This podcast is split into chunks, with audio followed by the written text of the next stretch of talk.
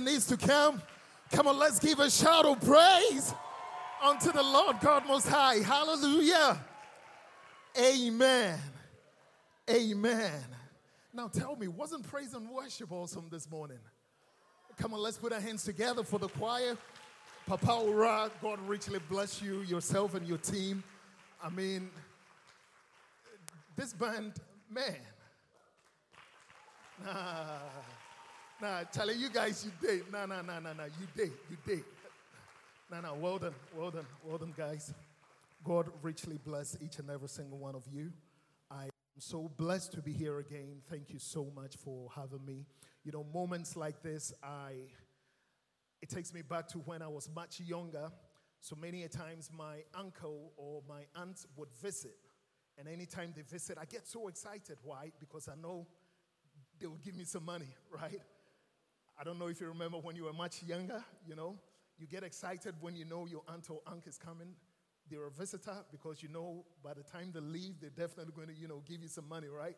Sometimes they bring bread, and those days, yeah, we used to get excited over bread. Uh, amen. It's true, right? Yeah. So, in as much as sometimes I get so excited when a visitor is coming to the point where sometimes, you know, I don't even regard my mom or dad. But, you know, in as much as a visitor comes to give you gift, it is nothing compared to what your father gives you. Because your father gives you an inheritance. And you guys at ICGC Prayer Temple, you have an amazing father and mother in the person of Reverend Daniel Owusu and First Lady. God richly bless you for, you know, carrying on the mantle, for, you know, carrying on with the vision. I remember many years ago when, when, when I first came, I think it was the other side, right? And man, look at this place now. This, it, I, I, man, this feels like a setup. Amen. Amen. And we are so blessed for, for your life. God richly bless you. I mean, I'm, I'm, I'm, I don't take this lightly. So thank you so much for having us. And God richly bless you for carrying on with the grace and the anointing to be such a blessing. And when we were back doors, I mean, we were almost getting to the you know point of signing a deal where Pastor can leave here and now come and live with us in London for just 10 years, and then he can. No? No? Hey, so you guys are not saved. What happened to sharing is caring. You don't want to share. Pastor God richly bless you. Shall we quickly share a word of prayer and we'll quickly move into the word of the Lord? Our Heavenly Father, this morning we want to thank you for your grace. We want to thank you so much, Lord, that the entrance of your and up until tomorrow, darkness has never been able to comprehend your light. Therefore, Father, this morning I want to thank you that as your word is being shared, sicknesses and diseases are checking out of this place. As your word is coming forth, chains are being broken. As your word is coming forth, Father, we want to thank you that our minds are renewed and our lives are going to be transformed. Heavenly Father, right now, as we're about to receive your seed, seed is not our goal, O Lord, but harvest. Therefore, we ask, dear Lord, that your word would create a great harvest in our lives today and in every area of our lives. We give you praise, we give you glory. Holy Spirit, think through my mind, speak through my vocal cords, and let your word today be a blessing unto us. In Jesus' name we pray. Amen and amen. Come on, let's put our hands together for the Lord as you gently take your seats. Please take your seats. Hallelujah. Amen. Hallelujah. Amen. It is such an honor and a great privilege to be here. You guys have an amazing assembly. And, you know, again, back in those when I was speaking to Pastor, you could really tell, you know, the heart of Pastor. And Pastor really has a good heart for each and every single one of you. Amen. And I think, I think, no, on a, on a serious level, I think we also have a great responsibility ability as part of the church to play our role to make sure that you know we are supporting himself and mama giving him all the best help that he needs. Hallelujah. Amen. To pastor such great assembly. Amen. So you guys man you're in safe hands. You're safe hands. And i'm so blessed. Actually i'm jealous you call him pastor. I wish he was my pastor. Amen.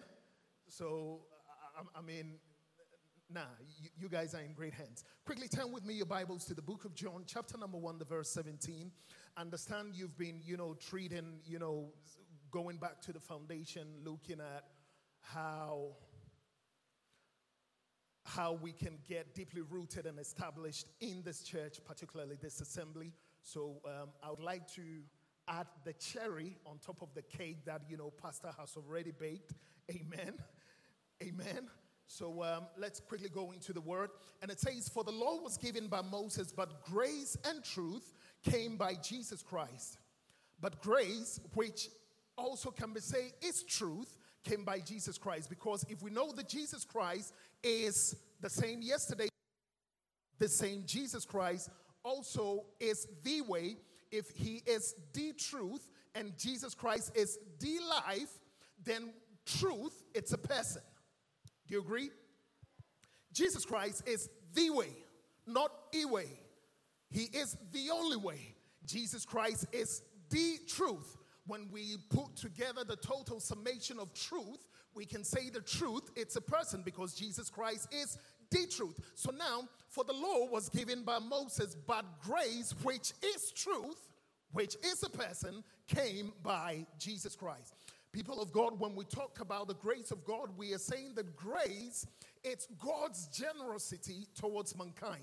The grace of God, it's God's willingness to get involved into inadequacy. The grace of God is God coming down to my level to bring us up to his level. You know, the Son of God became the Son of Man so that the sons of men can now become the Son of God. When God created me in his perfect image and likeness, he created me as God.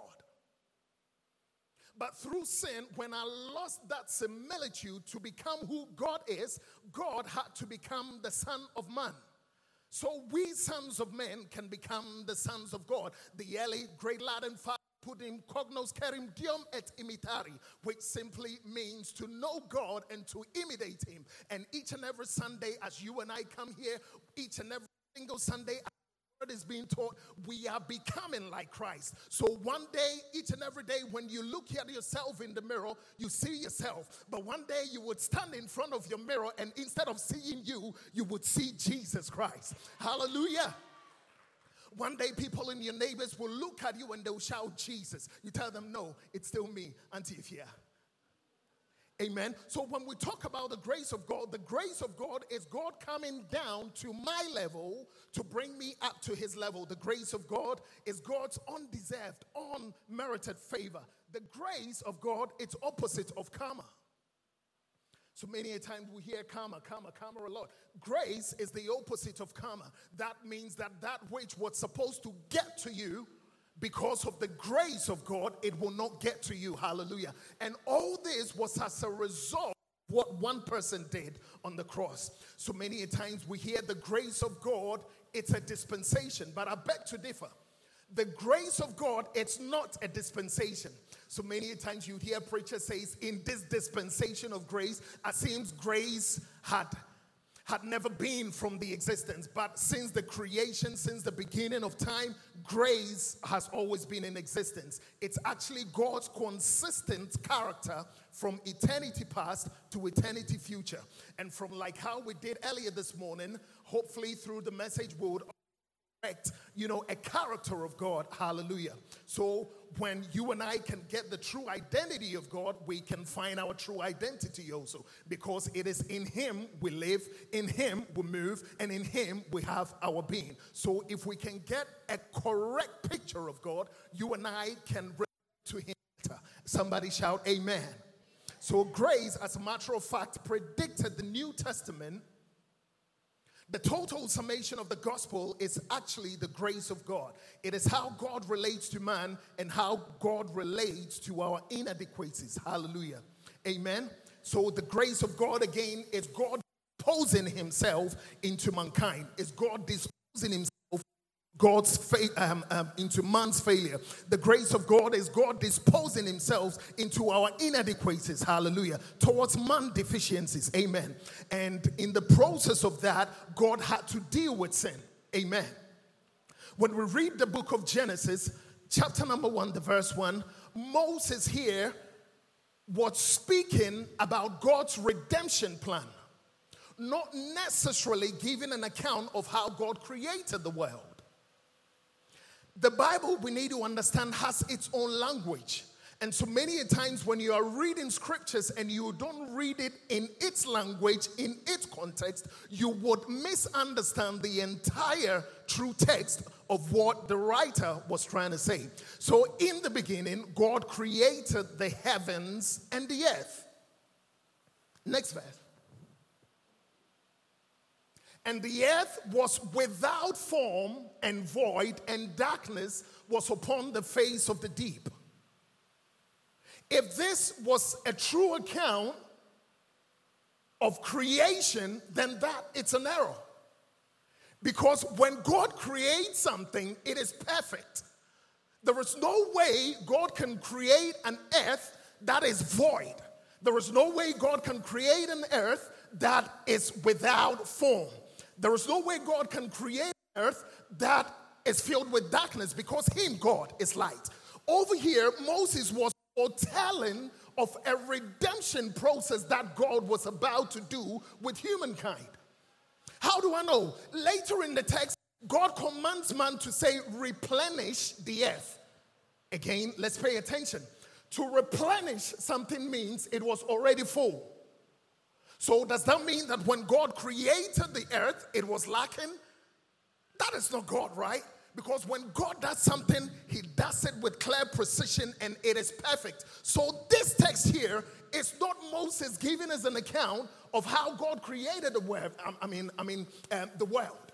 He was rather foretelling of a redemption process that God was about to do. So, man, we know is earthy.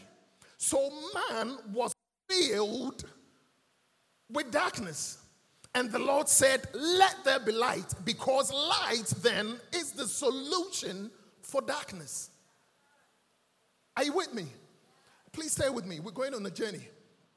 So, as a result of sin, God had to introduce a redemption process because when God actually created the world, nobody was there. And someday I would really like to go to heaven, you know, and and ask Moses what God actually showed him to actually put these words, you know, because a lot of the things that Moses speaks about, they are very metaphorical. Amen? And that is God will not overlook sin. That is, God cannot trivialize sin. God cannot tolerate sin nor accommodate sin. That God would rather punish sin.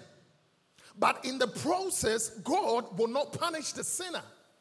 Rather, God will punish himself in place of the sinner. So then, the grace of God is that God will punish himself and not the sinner. Hallelujah.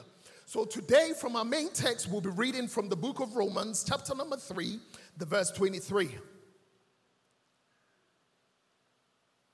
I might seem rushing it, it's simply because I want to cover a number of things. Then, God willing, we'll leave it off to whenever I get another opportunity to be with you. Is that okay? Is that all right? Awesome. Romans chapter number three, let's read from the verse 22. The verse 22. Even the righteousness of God. You know what? Let's start from the verse 21. But now the righteousness of God without the law is manifest the righteousness of God without you having to do anything because in the error of the it is you then God does. In the era of the law, it is you do your bit, God does his bit. But now the righteousness of God without the law has now been made manifest being witnessed by the laws and the prophet. So, again, when you see the laws and the prophet, it is talking about the total summation of the Torah, of the Old Testament, right? Now, the verse 22 even the righteousness of God, which is by faith of Jesus Christ unto all and upon all that believe. So, in other words, now the righteousness of God or the grace of God, it's now available to everybody that believes. Today, you and I have been made righteous. Irrespective of whatever you do, you still have that identity, and I beg you to still continue holding on to that identity. irrespective of whatever you do, whatever you did, so long as you have been bought by his blood, by his to- by the total summation of the sacrificial works of God, that is now your true identity. And this is what the enemy does. Sometimes we still have tendencies of committing the acts of sins. So the devil would be accusing you to you that, oh, last night, remember, you know, when you were gossiping. So all of a sudden you were in the church worshiping, the devil can whisper if you don't guard your heart. And before your hand was like that, then you remember what you told that sister, then it keeps coming down. Eee, that brother, when you lied against him, then over time you find yourself, then you become so filled with guilt. That is the works of the enemy. You must always hold on to your identity. We call it the gift of righteousness. Why is it a gift? You did not work for it. You did not have to fast 40 days and 40 nights to be righteous. So if you did not work for it, there is nothing you can do to lose it. So long as you have that faith in Christ Jesus, right? Right? So long as you choose to hold on to Him, so long as you don't denounce Him. Amen. So now the grace of God has now been made available to all that believe on the Lord Jesus Christ. And scripture says there is no difference. It doesn't matter where you come from. It doesn't matter whichever background you come from. Because when God created man, he created man in his image and in his likeness. The first thing God created was the spirit of man. And the function God gave to man was to his spirit because it was later down in chapter 2 we saw the formation of man. But then in the chapter 1, when God created man from the chapter 1, from the verses 22 to 23, he gave a function to man that you multiply, be fruitful, subdue the earth. It was given to your spirit. Now, where you come from, it's as a result of your father and your mother coming together to form your outer man. So it doesn't matter where you come from. So long as you can believe, so long as you can connect your spirit with the Spirit of God, the grace of God has been made available to you. And the righteousness of God will be upon you. Hallelujah. Amen. Amen. Now, the next verse.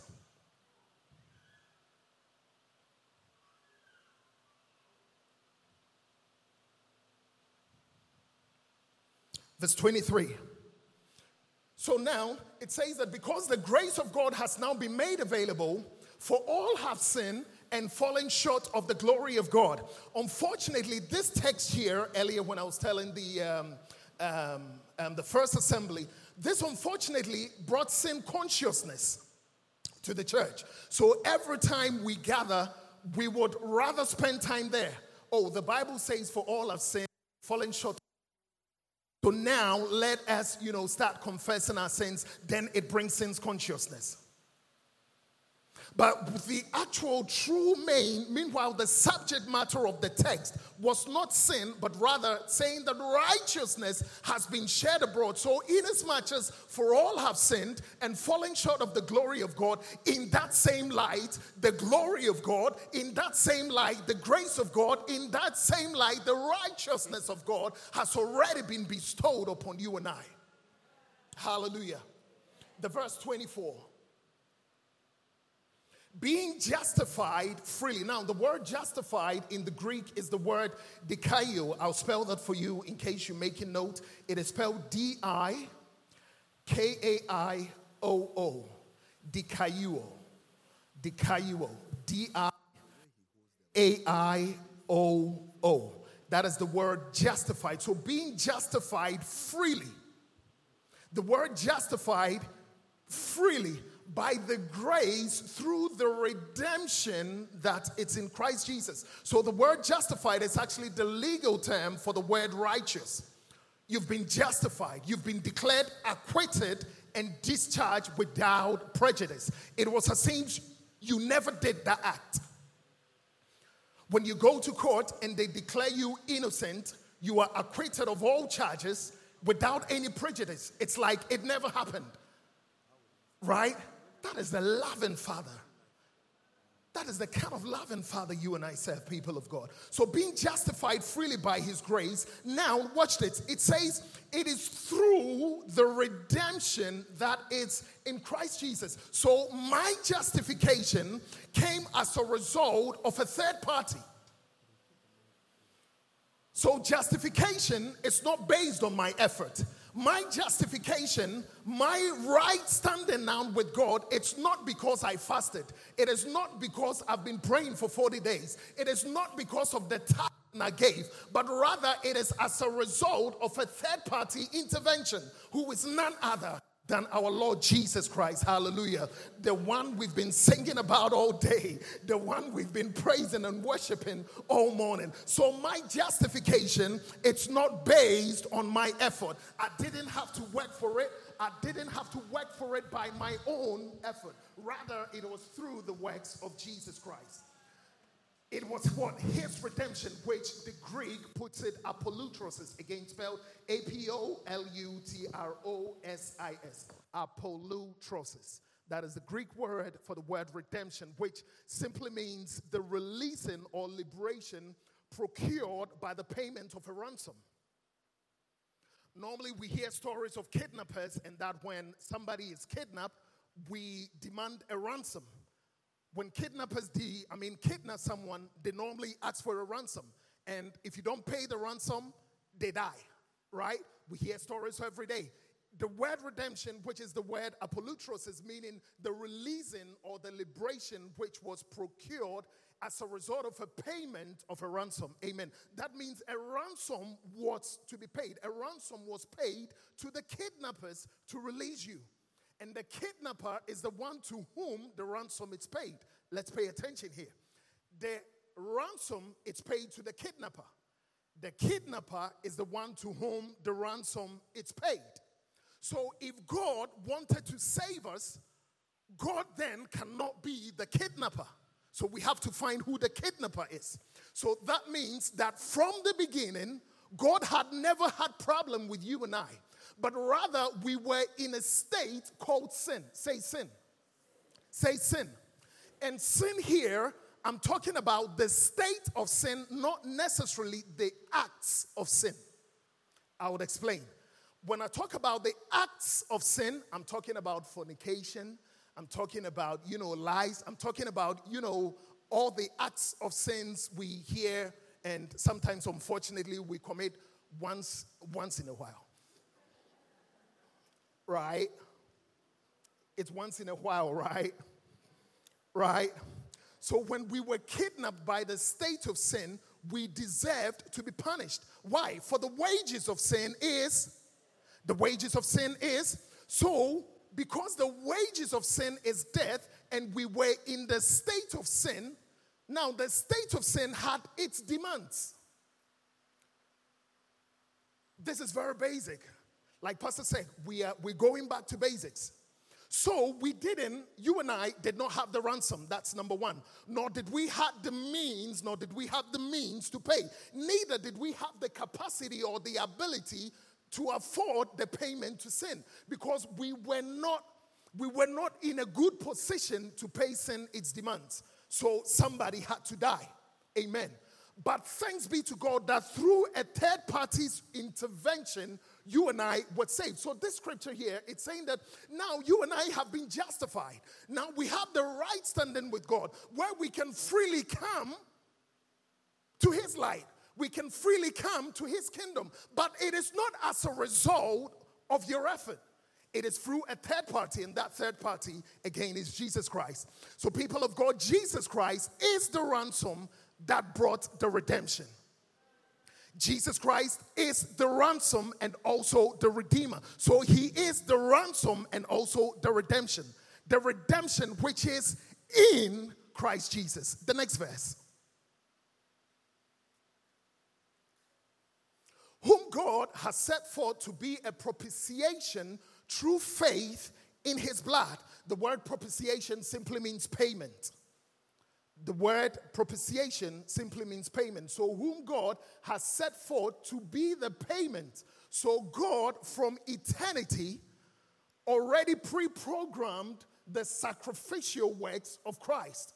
So God, in, in, in, in time past, already pre programmed what he was going to do for mankind, what God was going to do for you and I. So God set Christ to be the payment. The payment has already been made. People of God, I said the payment has already been made. And for the state of sin to be satisfied by that payment, that means you do you you no longer belong in the state of sin.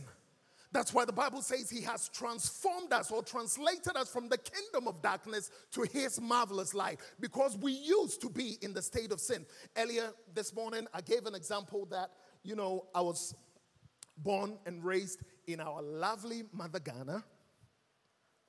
And I grew up here in Ghana, but over time, I had to go join my parents in London, right? So I left one state to another state. Are you with me? At the initial stages, I still had the Ghanaian accent. At the initial stages, I was still craving for our local food because I'm a fresh Sisiana Mifi Ghana buyer, right?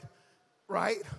JJC, Johnny just come. So, you know, I was still craving for the things of Ghana, the, my previous state.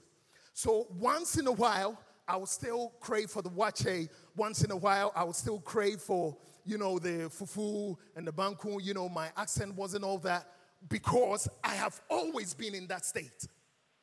Are you with me so far? Are you with me so far? But now I no longer am in that state because now I carry something they call the British, the British passport. Such a joke. Um, now I have the British passport, which now doesn't make me a Ghanaian although I was born in sin, I am no longer in the state of sin. But once in a while, but it does not necessarily mean that I am from Ghana. I am British. You understand? So now that you've been transformed into his marvelous light, it is like when you sin, you have tried so hard to sin. You are a righteous person trying so hard to sin. But sometimes we think of ourselves as the opposite, that we are sinners trying so hard to be righteous, right? You must accept your new identity. And until you know yourself in Christ, your relationship with God at this foundation is going to be shaky. Because if you don't know the God you are serving, you cannot put your trust in Him. Amen? It says, So whom God has set forth to be a propitiation, which simply means the payment, through faith in his blood. Another correction here. When anytime you read the blood, or anytime you see the blood of Christ, it is not talking about the liquid, the red, you know, the red liquid form that you and I have in our veins. It is not necessarily the liquid, you know, that comes out of a human being when they get a cut. Anytime you see blood, it is talking about the total summation of the sacrificial work of Christ. The entire sacrifice and the entire framework of the redemption it's represented by the word blood. Remember, I said the Bible has its own language. And sometimes, you see, when we were studying, I mean, my good friend here, Stephen, we used to, they taught us this in school that um, yes, it is raining cats and dogs. It means it is raining heavily, right? So one time I told my son Perez, wow, it's raining cats and dogs. No, Daddy, it's not raining cats and dogs. He, it's now in a different time zone different dimension. But when I say it is raining cats and dogs, because back then we were trained with such mediums, such metaphors, we understand what we mean. So the Bible itself has its own language. Amen. So when we read again, we must understand the language. We must understand the context in which it is being used. Then we can apply in our days today. Hallelujah. So when you see the blood, it is talking about, you know, the he we, we, are, we are talking about the death of Christ. We are talking about, you know, the resurrection of Christ. And we are also talking about the, um, the ascension of Christ. When you read the book of Leviticus, chapter number 17, the verse 14, it tells you that for the life of the flesh is in the blood. The life of the flesh is what it's in the blood. So when we say blood, we mean the person himself or the entire life of a person. So the blood of Jesus Christ is the life of Jesus Christ himself. Amen. Please take us back, take me back to Romans chapter 3. 15 more minutes and I'm done, I promise.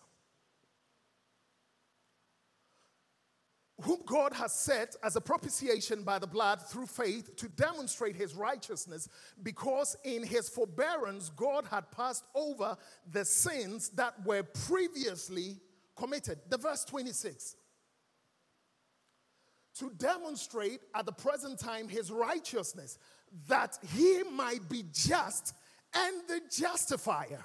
Say, he might be, be just and the justifier so, God, in the process of redeeming us from the state of sin, God couldn't have just treated sin as a trivial matter.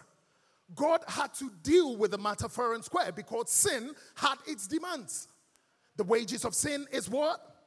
So someone had to die. But God is almighty. God is sovereign. He could have just brushed sin under the carpet, but he didn't. Because if God had done that, then it would mean that God himself has criminal tendencies. God himself would be unjust. So, in the process of God redeeming you and I, that representing, um, that demonstration at that time, you know, where God was presenting time his righteousness, he, God, had to be just. He couldn't have just brushed it under the carpet. He had to deal with it legally. And the justifier of the one who has faith in Jesus Christ.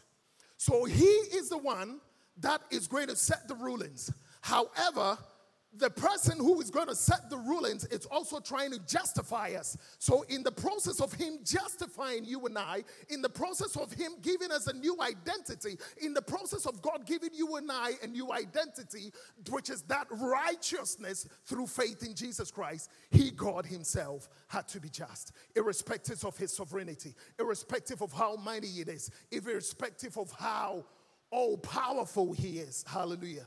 This is to say that God did not bring his power nor his sovereignty to overlook sin as it seems it didn't matter.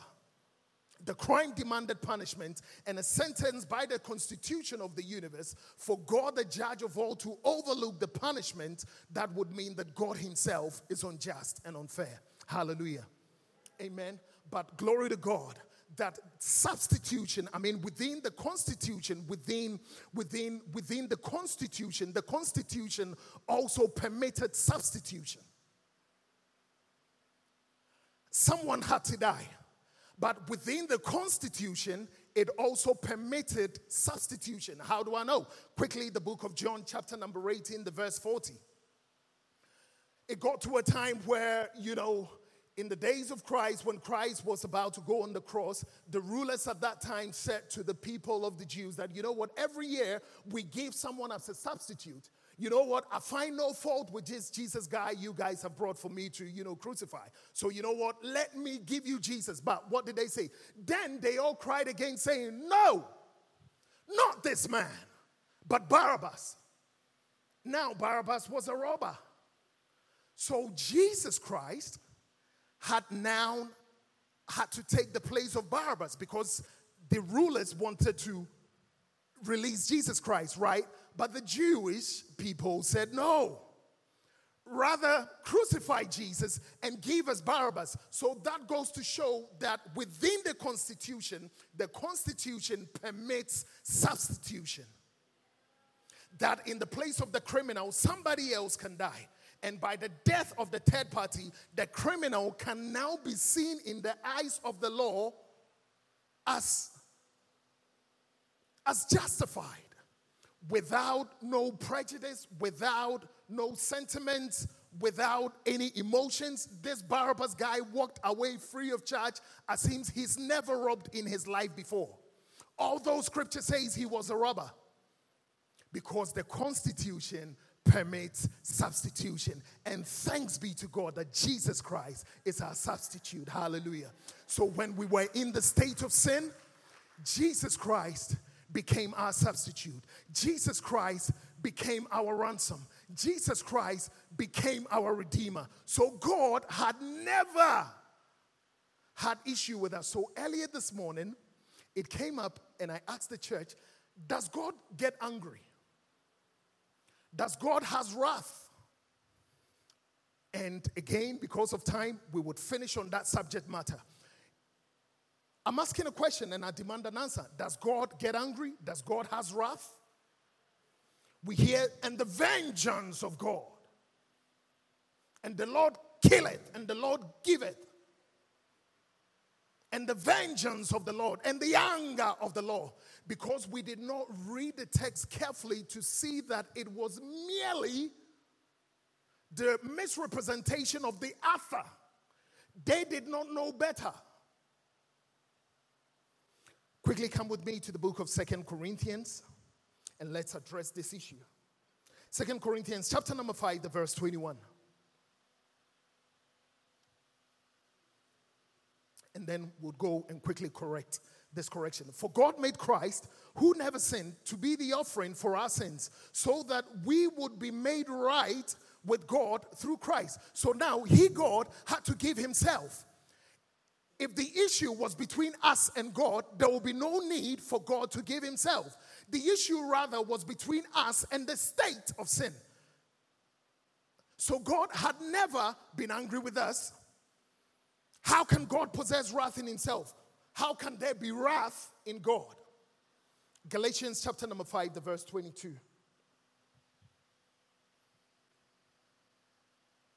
But the fruit of the Spirit is love, joy, peace, long suffering, gentleness, goodness, faith. Next verse. Meekness, temperance. Against such, there is no law because we are no longer under the law. Now, the verse 24. And they that are Christ have crucified the what? The flesh with the affections, with, with its affections and lust. Now, let's go back to, um, to the verse 19. Now, let's look at the works of the flesh, right? Now, the works of the flesh are manifest, which are these adultery, fornication, uncleanness, lasciviousness. Next verse. Idolatry, witchcraft, hatred, variance, emulations, wrath. Are we seeing wrath? Now, wrath is the works of the what? Come on, speak back to me. Wrath is the, is the, is the works of the what? Is the works of the flesh. And God, it's of spirit, not the flesh. So God does not possess in himself wrath.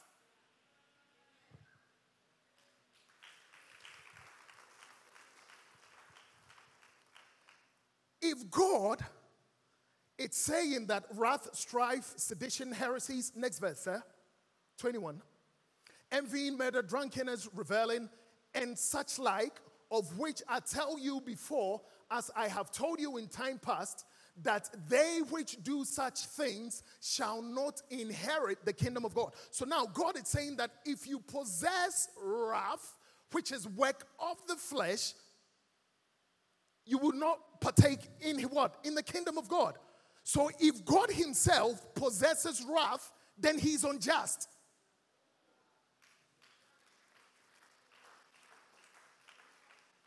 So the vengeance of God, the anger of the Lord, and it is simply because over time, that is what we preached, including myself.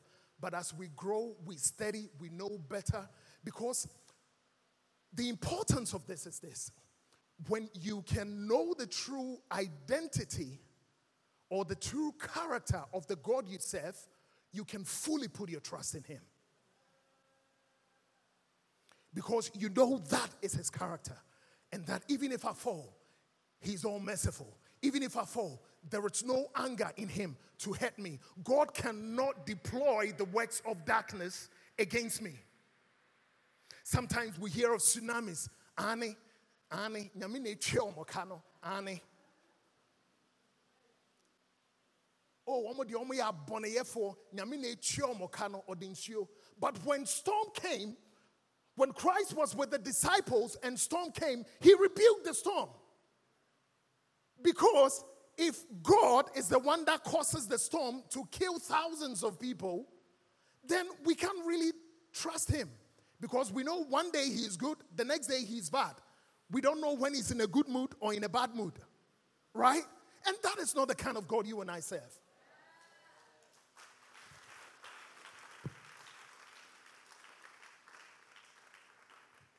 Amen.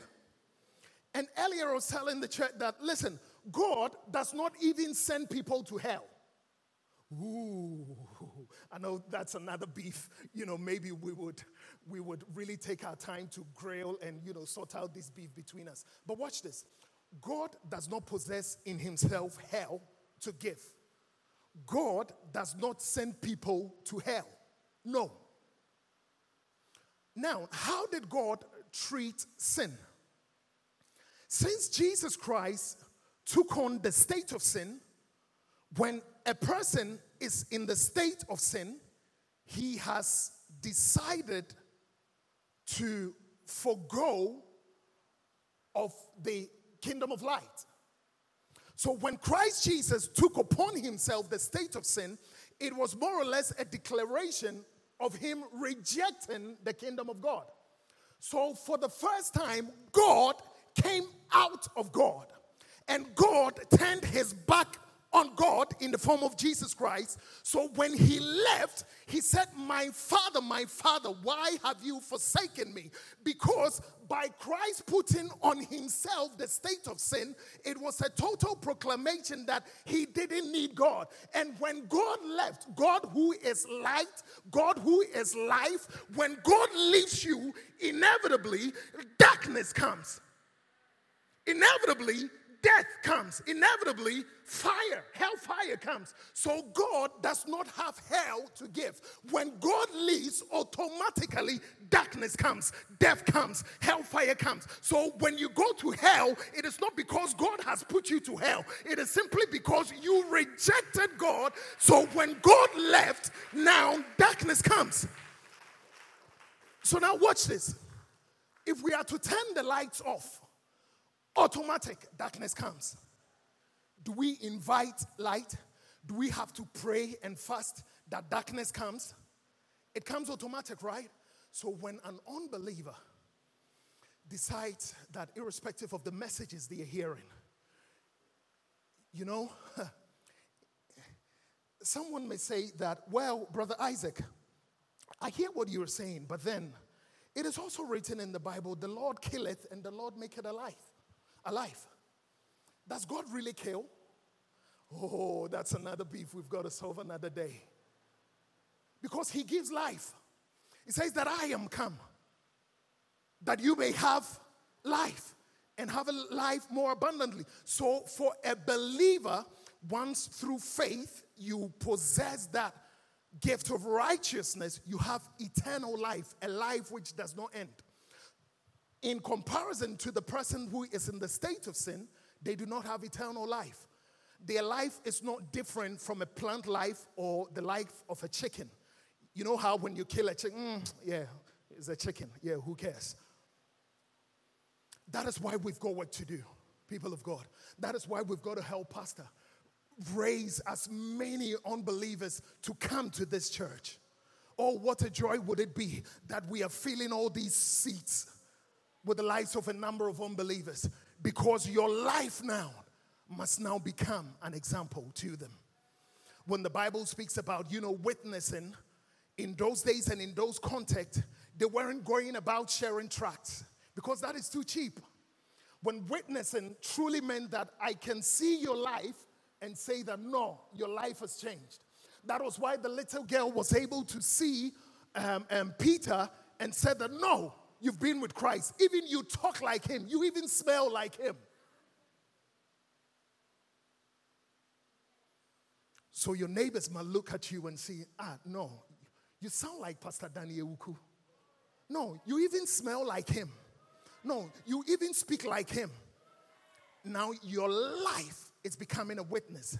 And today we have resorted to cheap ways of witnessing. We just leave tracts Yes, it has its place. One day, someday, somebody of someone might read something and the Holy Spirit might touch their hearts. But in the context of witnessing, the people were truly seeing the life transformation of the people. And it is my prayer that from today, your life will be transformed. That every unbeliever, when they see you, they can say that, Yes, I know you have been with Jesus. Show me the way.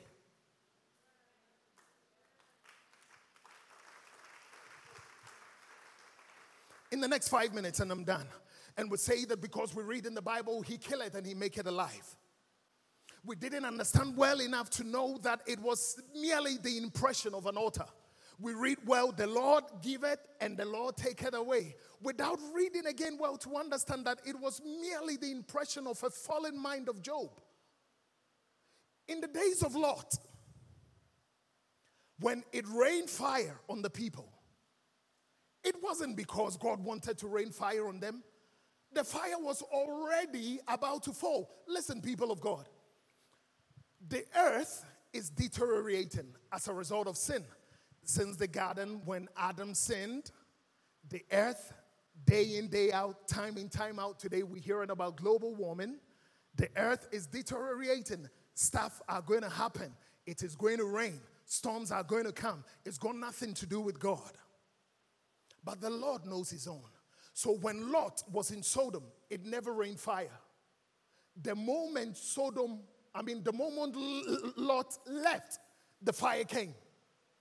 For 120 years, Noah was begging people to get into the ark. For 120 years, please come. Even animals came, but humans, we said no, we won't go. The moment the door was shut, rain come, rain came. It's not because God, you know, wanted to destroy the people with rain. It was because God left. And when God leaves, calamity comes. When light leaves, darkness comes. We read that evil does not happen without God causing it. It's actually in the Bible.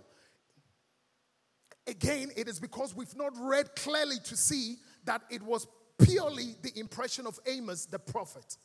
These were their impressions. Why? Because no man has ever seen God. That is why Christ had to come to show us the character of the Father. So when people were mimicking Jesus Christ, watch what his disciples said. Should we do unto them just like how Elijah did to them? But what did Christ say? You do not know of the kind of spirit Elijah had. Christ came to show us the Father. Christ came to show us the true heart of the Father. And it says when we pray, we pray our Father. He is Jehovah Nissi, but Christ never called him Jehovah Nissi. He is Jehovah Rapha. Christ never called him Jehovah Rapha. Christ always called him Father because he came to show us the relationship between a God and his children. And that when initially created you and I as God, we sinned. But from that time, he has always been working with man to woo his way back into our hearts, that he would win you and I. And people of God, this is the true character of God. Please rise on your feet with me.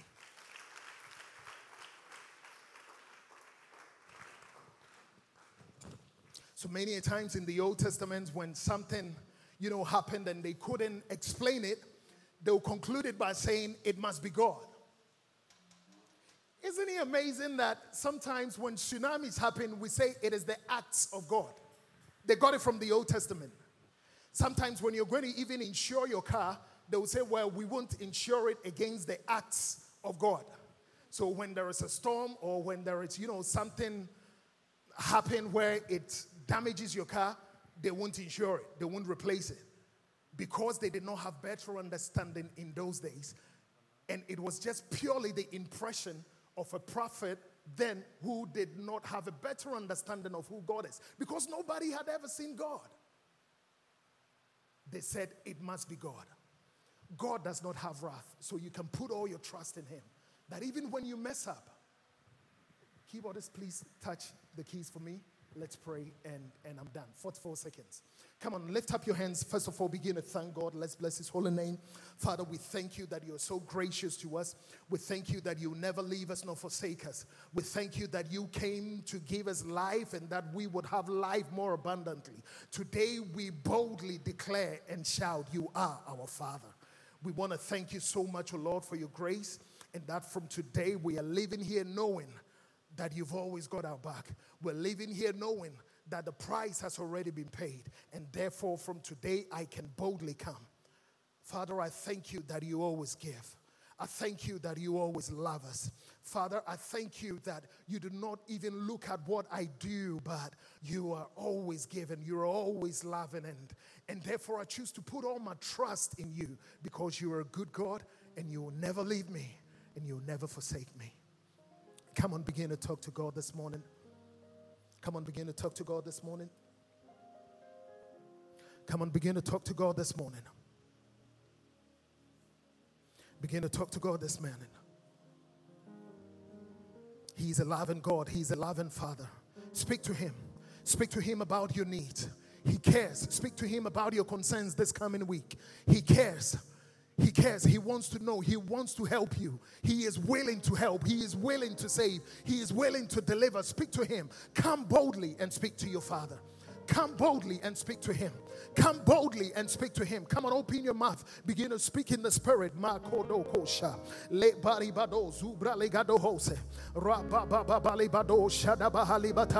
Come on, begin to talk to God.